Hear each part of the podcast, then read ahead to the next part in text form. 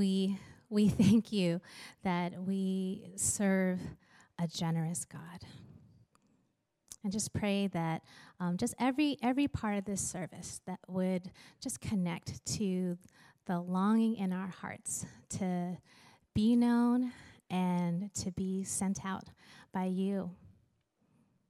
I praise in your name, Jesus. Amen. So, I have the pleasure of introducing our guest preacher today. Um, his name is Rob Morris, and he's the, the president of Love 146. And um, and actually, uh, the, part of the reason why Rob has come to speak is that it's the 10th anniversary of Braveheart, our church's anti trafficking ministry. Um, and our Braveheart ministry is led by Vera Lee and Kevin Myers, Joy Midori, Jen Jackson, Nadine Felice, George Belwar, and Brady Stewart are all a part of um, this anti trafficking team that we have. And we had this incredible weekend. We had an abolitionist workshop yesterday where we're talking about, like, what does it take to actually stay in the game of doing the work of God's justice for, for the long haul?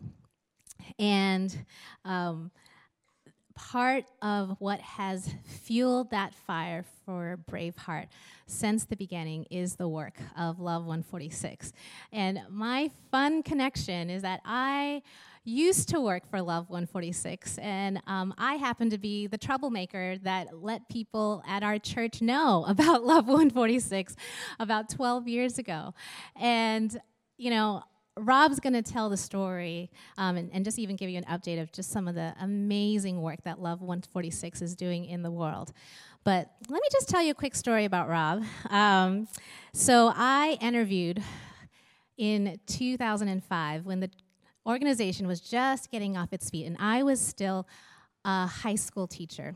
So I've got my master's in elementary ed. I taught in the South Bronx, and then I was um, at that time teaching high school English in this bougie prep school in Connecticut.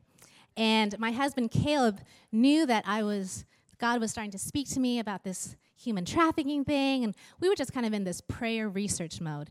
And so he hears about this startup organization. He's like, Kathy, I've set up a coffee. You got you you should talk.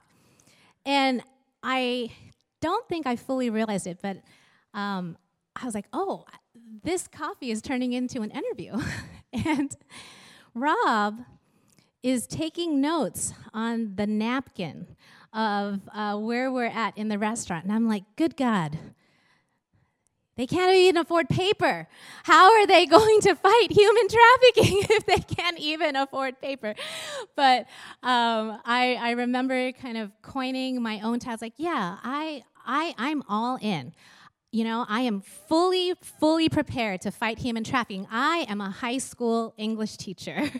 I have all of the credentials, all of the qualifications, and they took a risk on me. And Rob took a risk, and it was an incredible journey of, of learning how to give what you have and to trust that when you're on a mission, that the Lord lines things up for all the things that you don't have yet. And that's something that Rob has instilled in me for 15 years. And I'm so pleased for him to be sharing his, his message of perseverance with us. Welcome, Rob.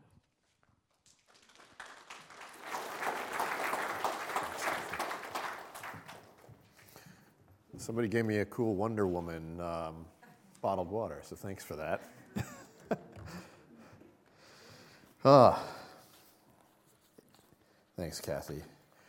That former English teacher now sits on our board of directors, too. So we're just finding ways to keep, yeah, pulling her in. Um, yeah, so thank you for not just having me this weekend, but for um, over a decade of supporting our work. You guys have been in this um, for the long haul with us.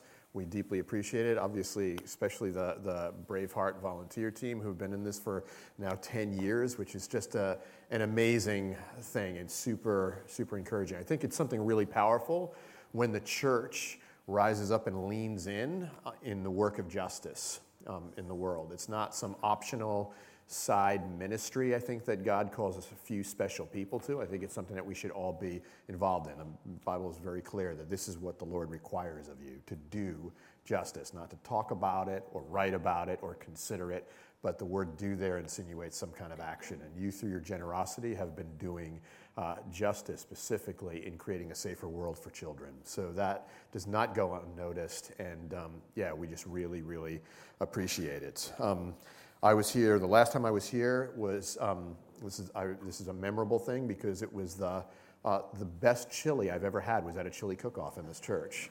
And the hottest chili I ever had in my life was actually in this church. So thanks for engaging with our work and thank you for making great chili. We appreciate it. Um, so those of you that are not familiar with Love 146, very quickly, we are working to end the trafficking and exploitation of children, nothing less. Um, and we began this work about a little over 17 years ago.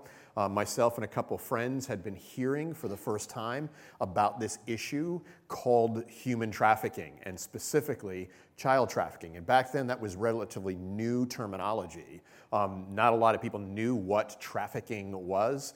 Um, and uh, yeah, so it, so it was like, what, it, what is this? And we were astounded to think that this is happening today, that the most vulnerable amongst us are being treated like commodities, um, exploited and abused for absolutely horrific reasons. And it was just like, what, what can we do about this? And so a couple of us just started to research and, and try to educate ourselves on what was happening and who was doing what. We discovered an organization. There were only a few organizations at the time actually dealing specifically with this issue. And this one organization is made up of criminal investigators um, who do uh, investigations into places where uh, people are being exploited and, and treated like commodities.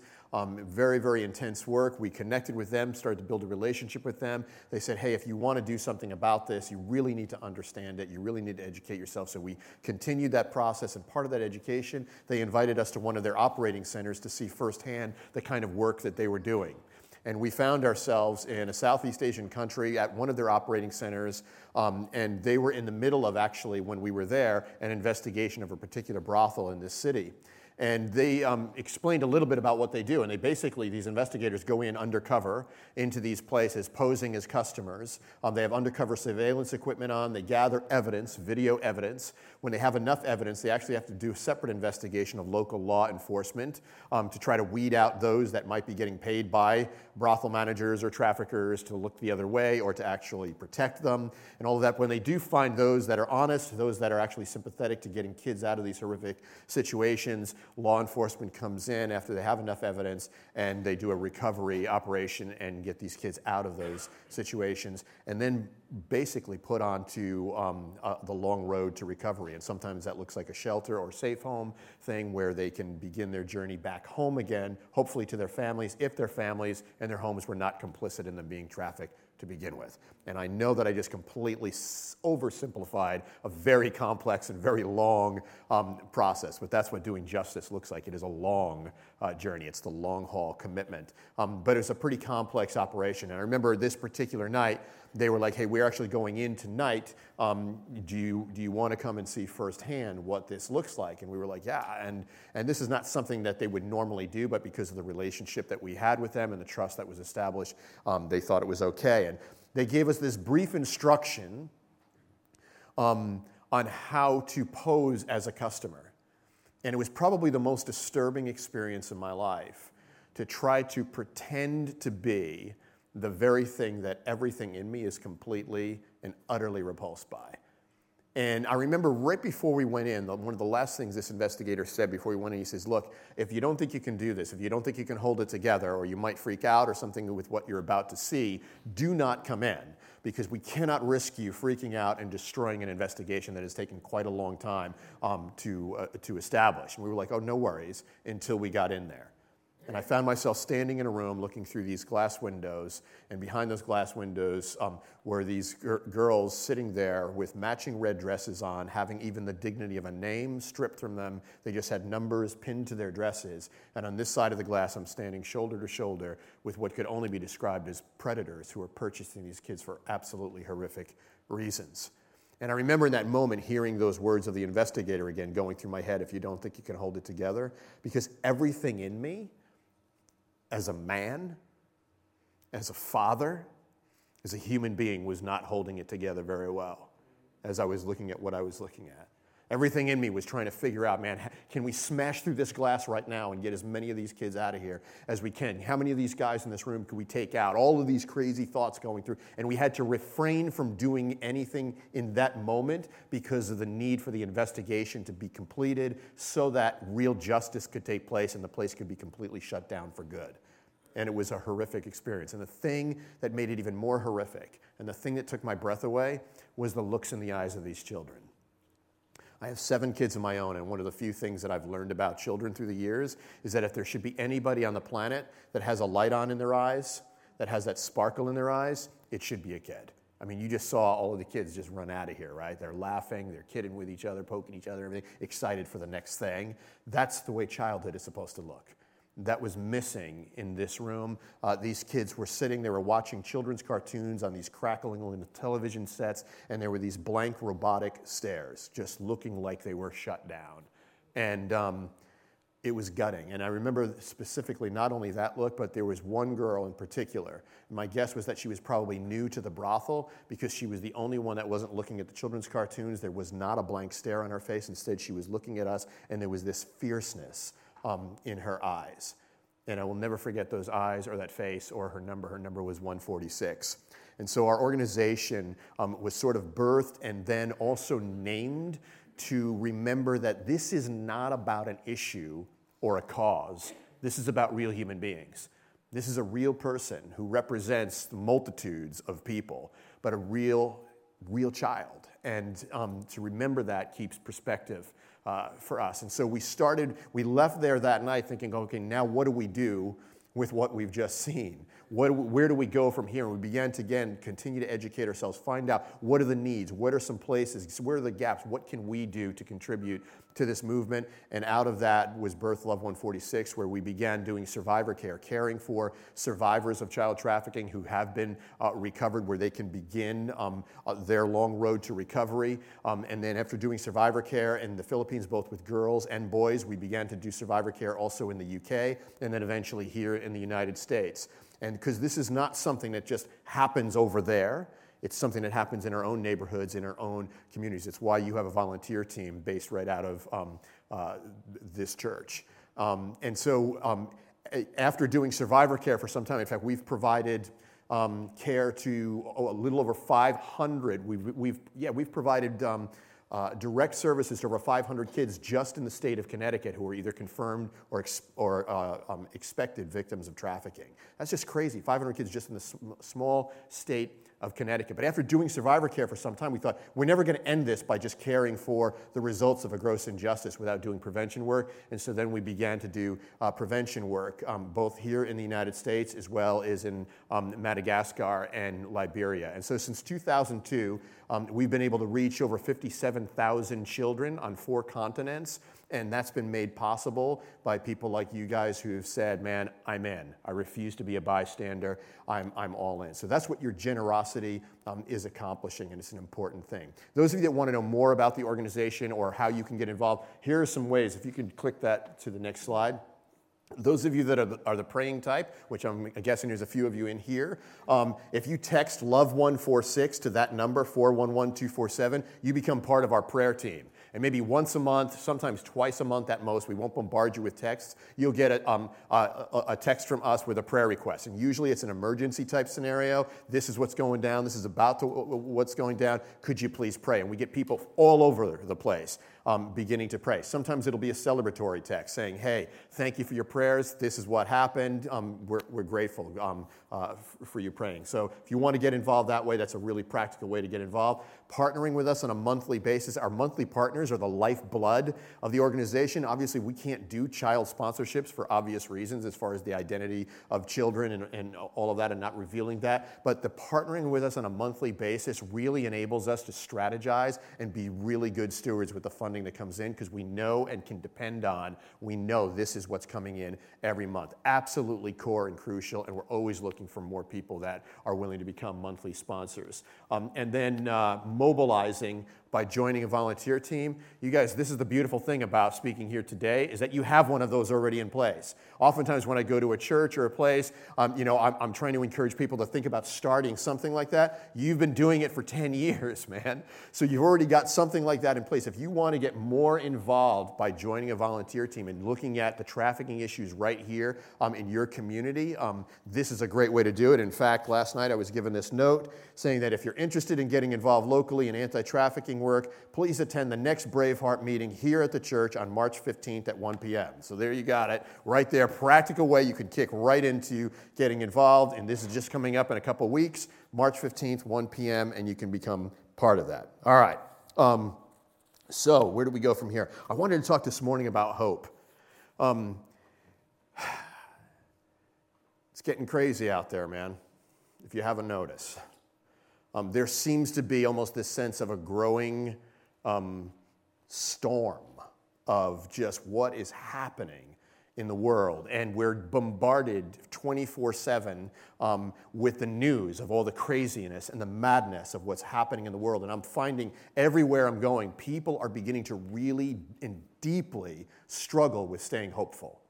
I see this sense of growing despair and cynicism and a, and, and, and a hopelessness and even a helplessness. I see it even when, when I, I, take the bus every morning to my office and I see on, on our, our town green in New Haven, uh, Connecticut, I see a weariness in people's faces of, of, of just trying to navigate what looks like really dark waters and, and, and a dark time that we're living in, people struggling um, with hope. And so I've sort of been on this quest of looking at hope and what does that mean? And, and I found this interesting piece written by Dave Eggers that I think um, sort of touches on a little bit of this.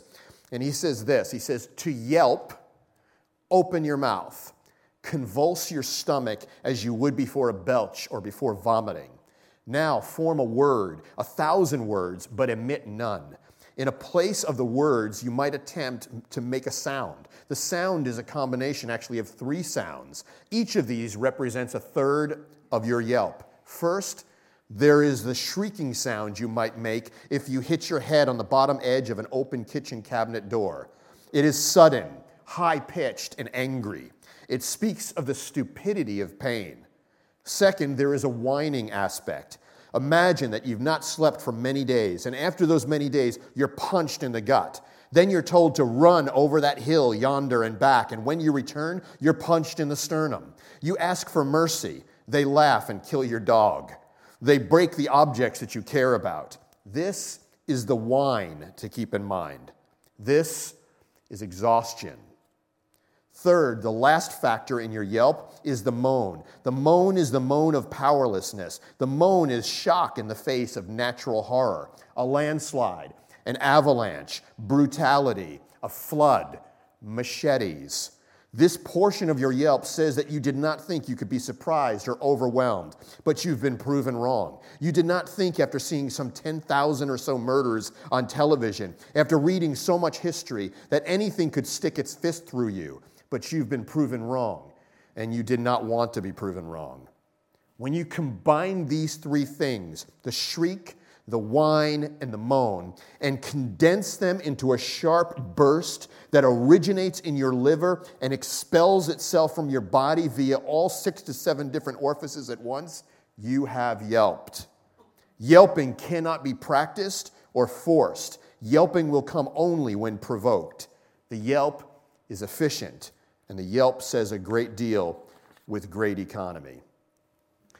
I have found myself in recent years yelping more in the work that I do and how horrific it can possibly get for the most vulnerable. And there's that internal gut reaction that happens. I'm meeting more and more people that are walking around broken on the wheels of living, and out comes the yelp of suffering and so we're living in this place. And some of you are in that place, even possibly right now. And, I, and I, had dinner with a friend of mine some years ago who we celebrate our birthdays one day apart. And he's a little older than me, but we're, we're sitting at a restaurant celebrating our sort of mutual birthday dinner. And in the context of that dinner, to read the menu, I have to wear these now. Okay, something happened when I turned 50 that I have to wear reading glasses now. My eyesight is going, right? So I, so I made a joke about it. I'm like, man, I can't even see this menu. I got to get my, my reading glasses. And, and then as I was talking about that, I was talking about not only that, I said, but I've lost almost all the hearing in one of my ears. Like if I have conversations with people, if I go out to dinner or do something like that, I have to strategically place myself to who I need to be talking with so that I can actually hear them. Because if you're on one side of me, I don't hear a thing. I'm not actually being rude and ignoring you. I just don't hear you. I'm losing my hearing. So I'm like, my eyesight's going, my hearing's going. And he's like, man, that's nothing. My cholesterol is off the roof and stuff. And we're all talking, right? And then all of a sudden we just did what you just, we just start laughing because we realize, oh my gosh, we're those guys now. We're those old guys at dinner that are just complaining about how our bodies are falling apart and we're deteriorating and stuff, right? And as we're laughing, I said, you know what's crazy? Is that as my the physical aspects of me seem to be starting to wind down, I said something else is happening internally that I'm starting to pay attention to, in that there is this hope that has been rising inside of me.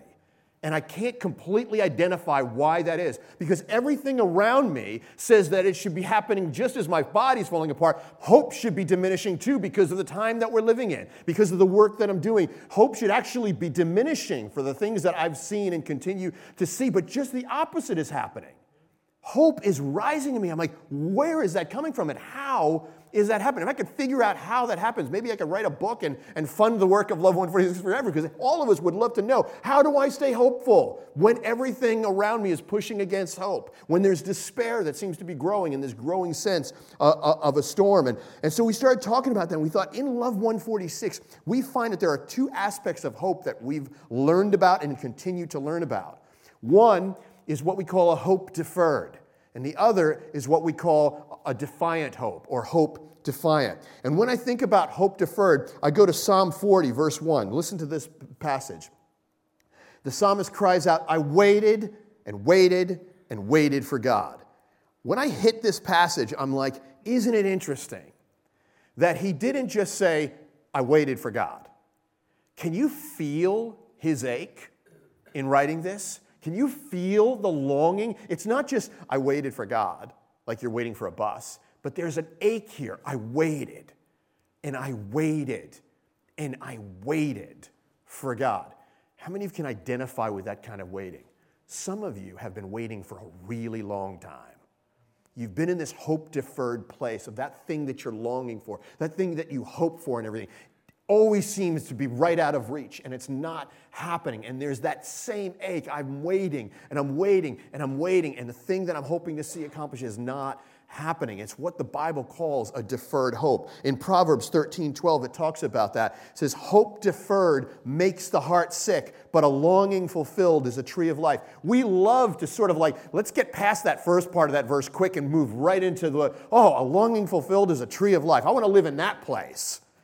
But so many of us have the life narrative of not necessarily living in that place for very long, but we seem to live in that first place a long time. That man, I'm living in a place of heart sickness because that waiting and waiting and waiting and that hope being deferred has made my heart sick during that time of waiting.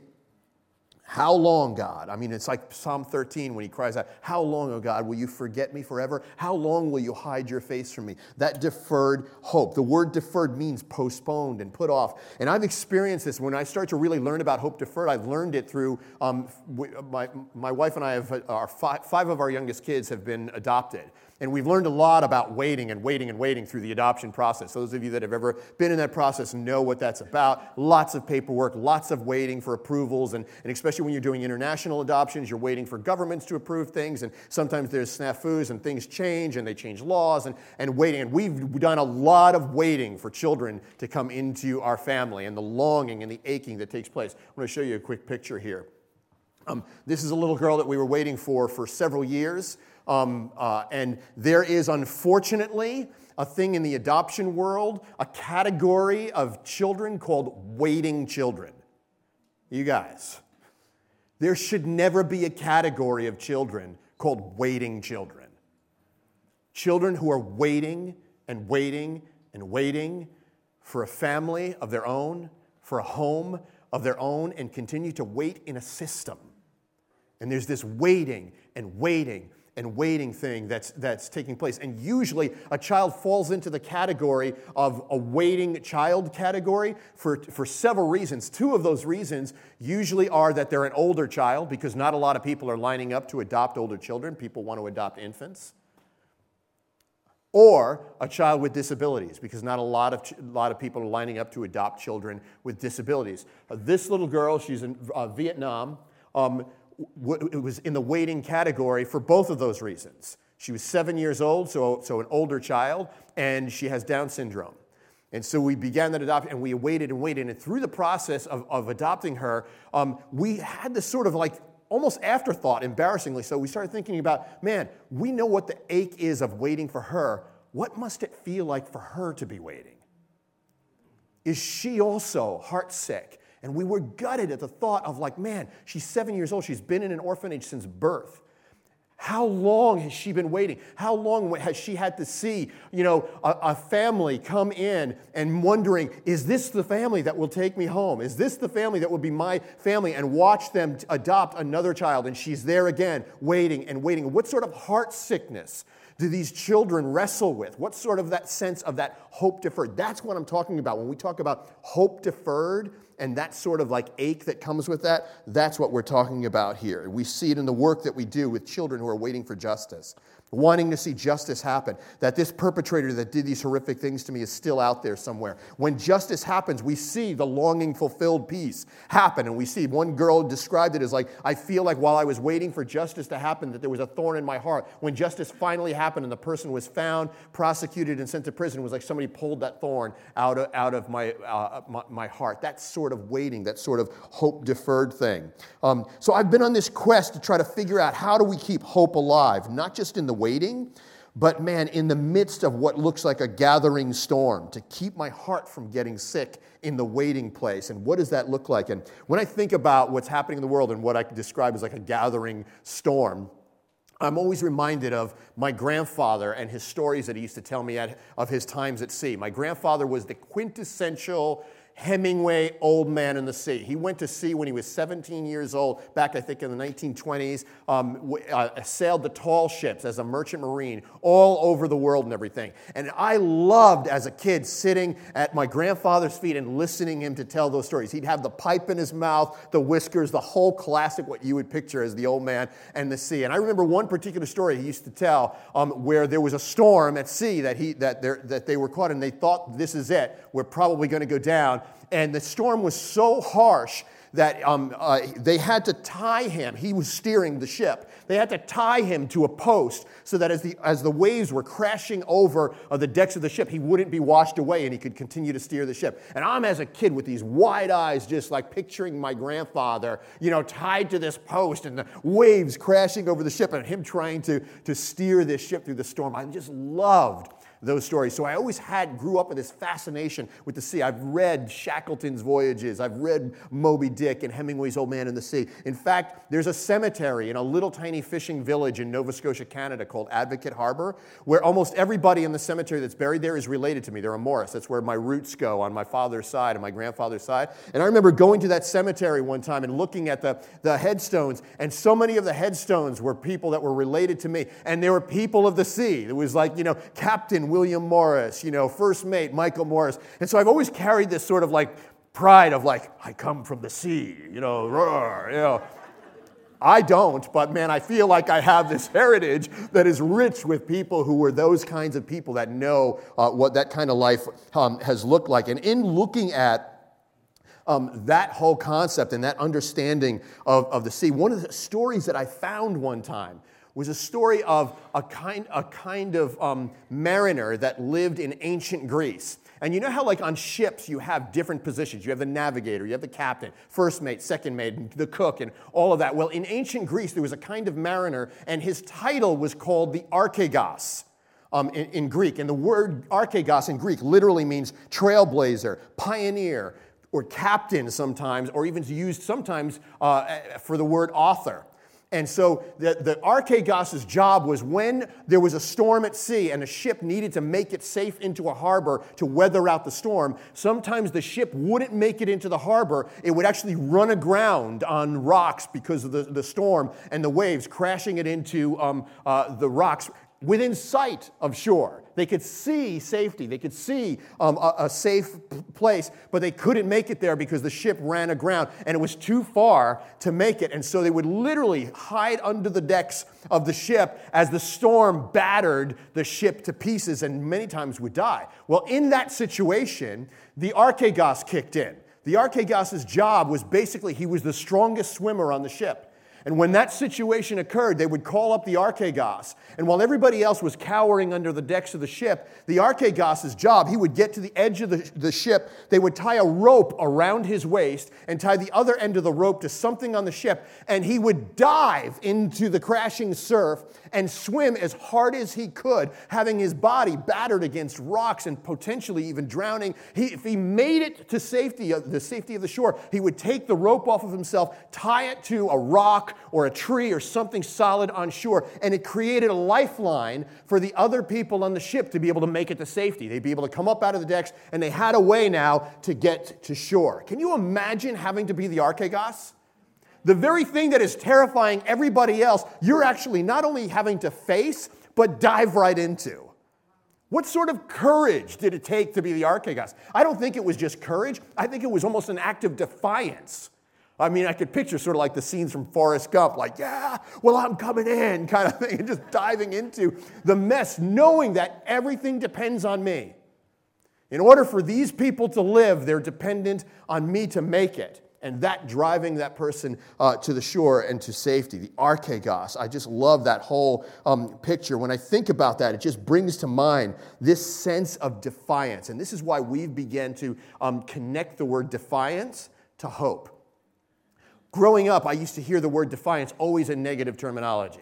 You know, growing, I heard it from my school to you're such a defiant young man. You're so defiant. Don't be so defiant. Don't be so. De-. Let me tell you something. That defiance now is paying off in spades as I've attached it to hope because I think sometimes people will meet me and they say, Oh, Rob, you're such an optimist. I'm like, I'm not an optimist at all, um, but I'm defiantly hopeful.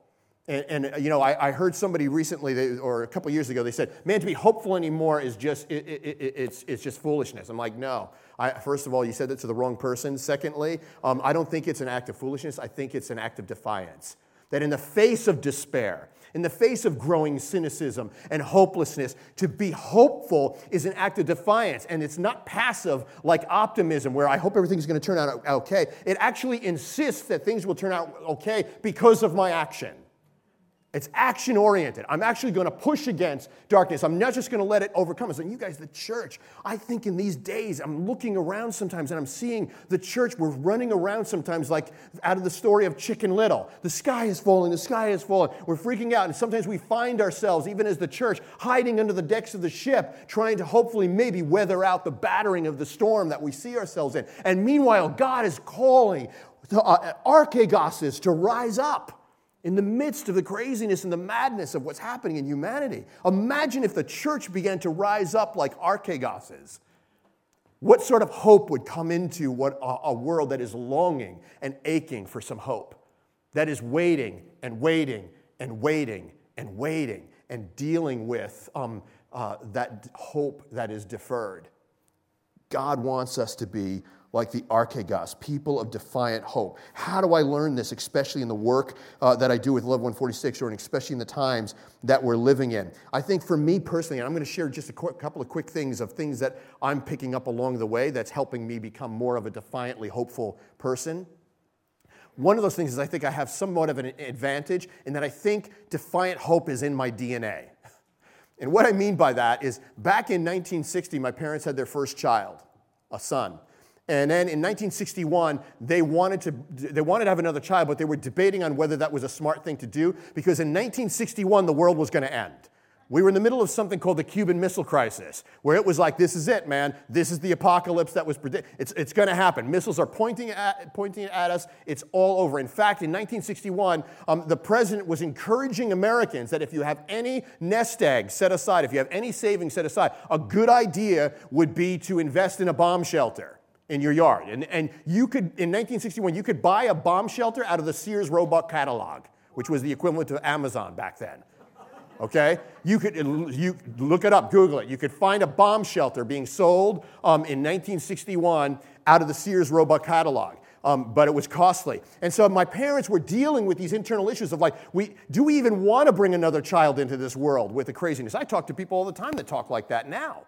It's like, man, do I want to bring a child into the world right now with the way things are? My parents were thinking about that many, many years ago in 1961. Do I want to bring a child into this madness?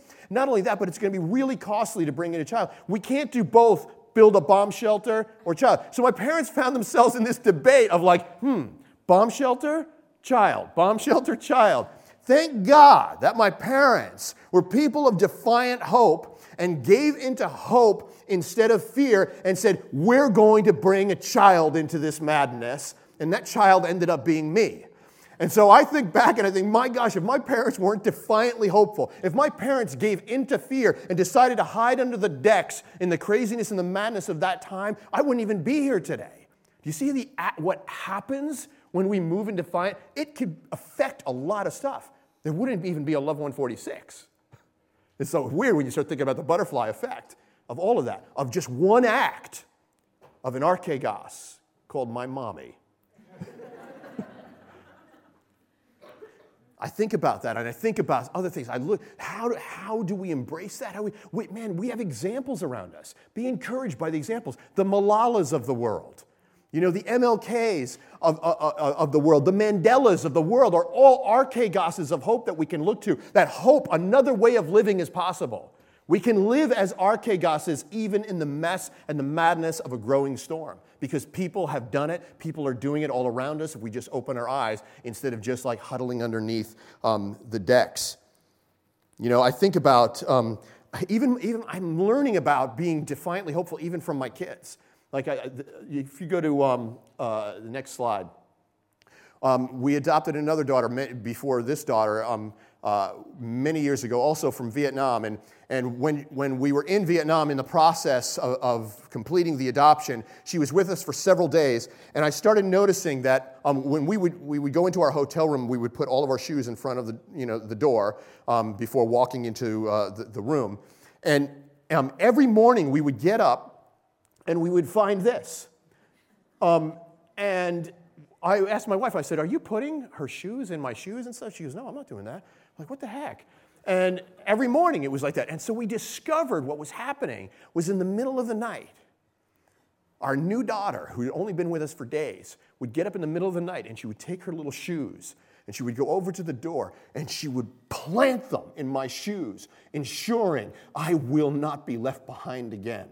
I will not be forgotten again. It was an act of defiance. There was a sense of hope there, of like, there's a new life that's ahead of me now, and I'm going to make sure that I'm going to grab a hold of this with everything in me, and you're not going to forget me. It would be impossible for me to leave the room and put my shoes on without thinking, oh, wait, there's another little one here that's supposed to be coming with us. I love that. So even from my kids, from the youngest, I'm learning what defiant hope looks like that oomph to hope, not just optimism. You know, I think about even some of the children in our care. For our kids that are in our care to wake up in the morning and choose to live another day, it is an act of defiant hope. You know, I remember one of the things that we love to do with our, some of the kids in our care, specifically in the Philippines, is we usually end our times together with a big dance party. And I remember one time in particular, a few years ago, where we had this big dance party. We even had a DJ that was there. Um, the, the, the staff went out and bought confetti cannons for the kids to shoot off and stuff. We had colored lights and everything. And sure enough, at the end of the day, the dance party started. All the kids were out of the. I still remember the song that came on that got everybody on the dance floor. It was a song, Watch Me Whip, Watch Me Nay Nay. I don't even know what that means, but man, they put that, they put that song on, and all these kids knew the moves to this dance because they were all out on the dance floor and they were doing their thing and stuff. And I just sort of sat back and watched it all happening in front of me, and I was stunned at the sounds and the beauty of children laughing the way children should be laughing children dancing the way children should be dancing. I'm thinking, man, is recovery possible? I believe in a God who brings beauty from ashes because I've gotten to see him do it, man. It's not just a nice little scripture that's put on a poster with a waterfall on it in a Christian bookstore to me. It's a very, very real thing that I get to actually see happening. And I'm watching this happening. I'm sitting in a chair, stunned by the whole thing. And as I'm sitting there, uh, one of our younger girls, she's five years old, she's across the dance floor doing her thing. And um, she stops dancing because she sees me sitting in my chair, right? And she looks at me, and the look was one of these looks of sort of like, you sitting in a chair isn't going to do.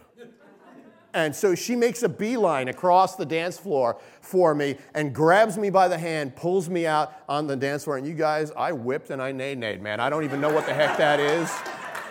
I don't know what that is, but, but I attempted it. My kids are mortified at that, at that sight or even possibility of what that could have looked like. Um, but to me, that's what it looks like. I remember another time in the safe home where I was holding in my arms the youngest child that we had ever taken into our care, who was an infant, one years old. He was a one, one year old.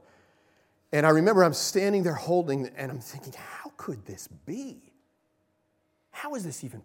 This is insanity and I'm holding this, this, this infant in, in my arms, and um, the baby started to cry. And as the baby started to cry, one of the older girls in the home who had been with us for a while took the baby from me, relieved me of the baby. And as soon as she took the baby, the baby stopped crying.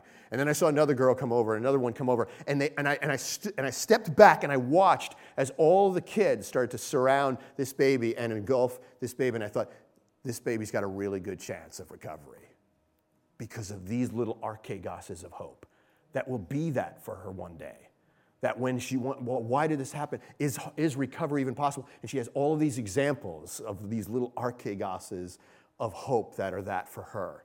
You know, so man, it's possible. And then the last thing, as far as if any of that stuff doesn't work to convince you that it's possible and could cause that to rise up inside of you, we have, as people of faith, the greatest example of defiant hope imaginable through Jesus. Check this verse out. Acts chapter 3, verse, verse 10. I actually think it's verse 15, but it says, You killed, this is, this is after, remember Peter and John going to the temple and at the gate beautiful? There was the lame man, and, they, and he's like, Hey, do you have any money on you? And they're like, No, we don't have anything. But hey, in the name of Jesus Christ of Nazareth, rise up and walk. And he walks, and he's like, What? And just absolutely blown away. And then a crowd gathers because of what took place. And Peter is always taking advantage of a crowd gathering, and he goes for it. And he really goes for it, as you can see here. You killed the author of life, but God raised him from the dead. We are witnesses of this. You ready for this? This jolted me. The word author there in the original Greek is the word archegos. This is, oh man, the hair on my arm just like stood straight up. The word author is actually, look it up, it's the word archegos in Greek. Check out this next verse. God exalted him to his own right hand as prince and savior. The word prince is the word is the Greek word archegos in the original language. Next, next verse. Uh, Hebrews 2:10, in bringing many sons and daughters to glory, it was fitting that God, for whom and through whom everything exists, should make the pioneer of their salvation perfect through what he suffered. The word pioneer comes from the Greek word archegos. Next verse. Hebrews 12, 2, fixing our eyes on Jesus, the archegos and perfecter of faith. This is incredible that the concept of archegos exists also in the person of Jesus. In fact, if you really want to go there, you start to think about what is incarnation. We just celebrated incarnation a couple months ago, right? On Christmas. And we've so sanitized Christmas and everything like that. But man, what that was was the archegos of heaven. That in the midst of the madness of our sin and selfishness and what we've made of the world, uh, we don't have a God who is hiding under the planks and the decks of the ship in the face of what had become of his creation. Instead, we have a God who stepped to the threshold of heaven and, as an archegos, dove into the madness, showing up like a baby in a manger, springing out this lifeline for hope of not only eternal life, but abundant life here on earth and now. Jesus, the author or archegos of life, the archegos or trailblazer of hope, the captain or archegos of our salvation. Oh, captain, my captain. I don't think it's enough to be content in just being inspired and resting in the fact that we have an archegos in Jesus who's gone before us. I really truly believe that we're called to be the same for others. That we're called to be a people of defiant hope who jump into the stormy seas and lead the way for others who find themselves shipwrecked by hopelessness and despair. Rebecca Solnit says it this way To hope is to gamble.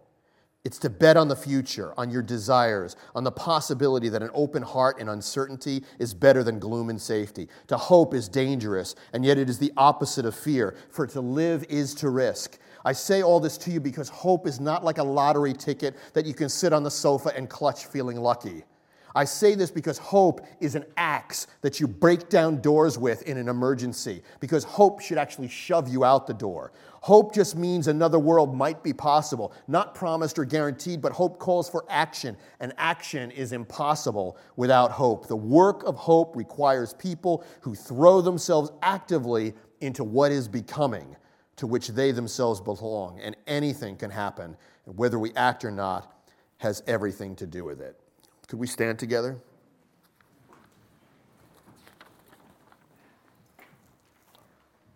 I love Margaret Wheatley says it this way. She says that hopelessness is not the opposite of hope, fear is.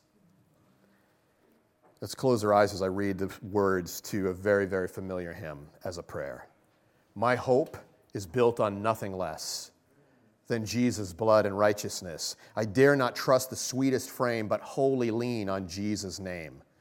When darkness veils his lovely face, I rest on his unchanging grace. In every high and stormy gale, my anchor holds within the veil. His oath, his covenant, his blood supports me in the whelming flood. When all around my soul gives way, he then is all my hope and stay. On Christ the solid rock I stand.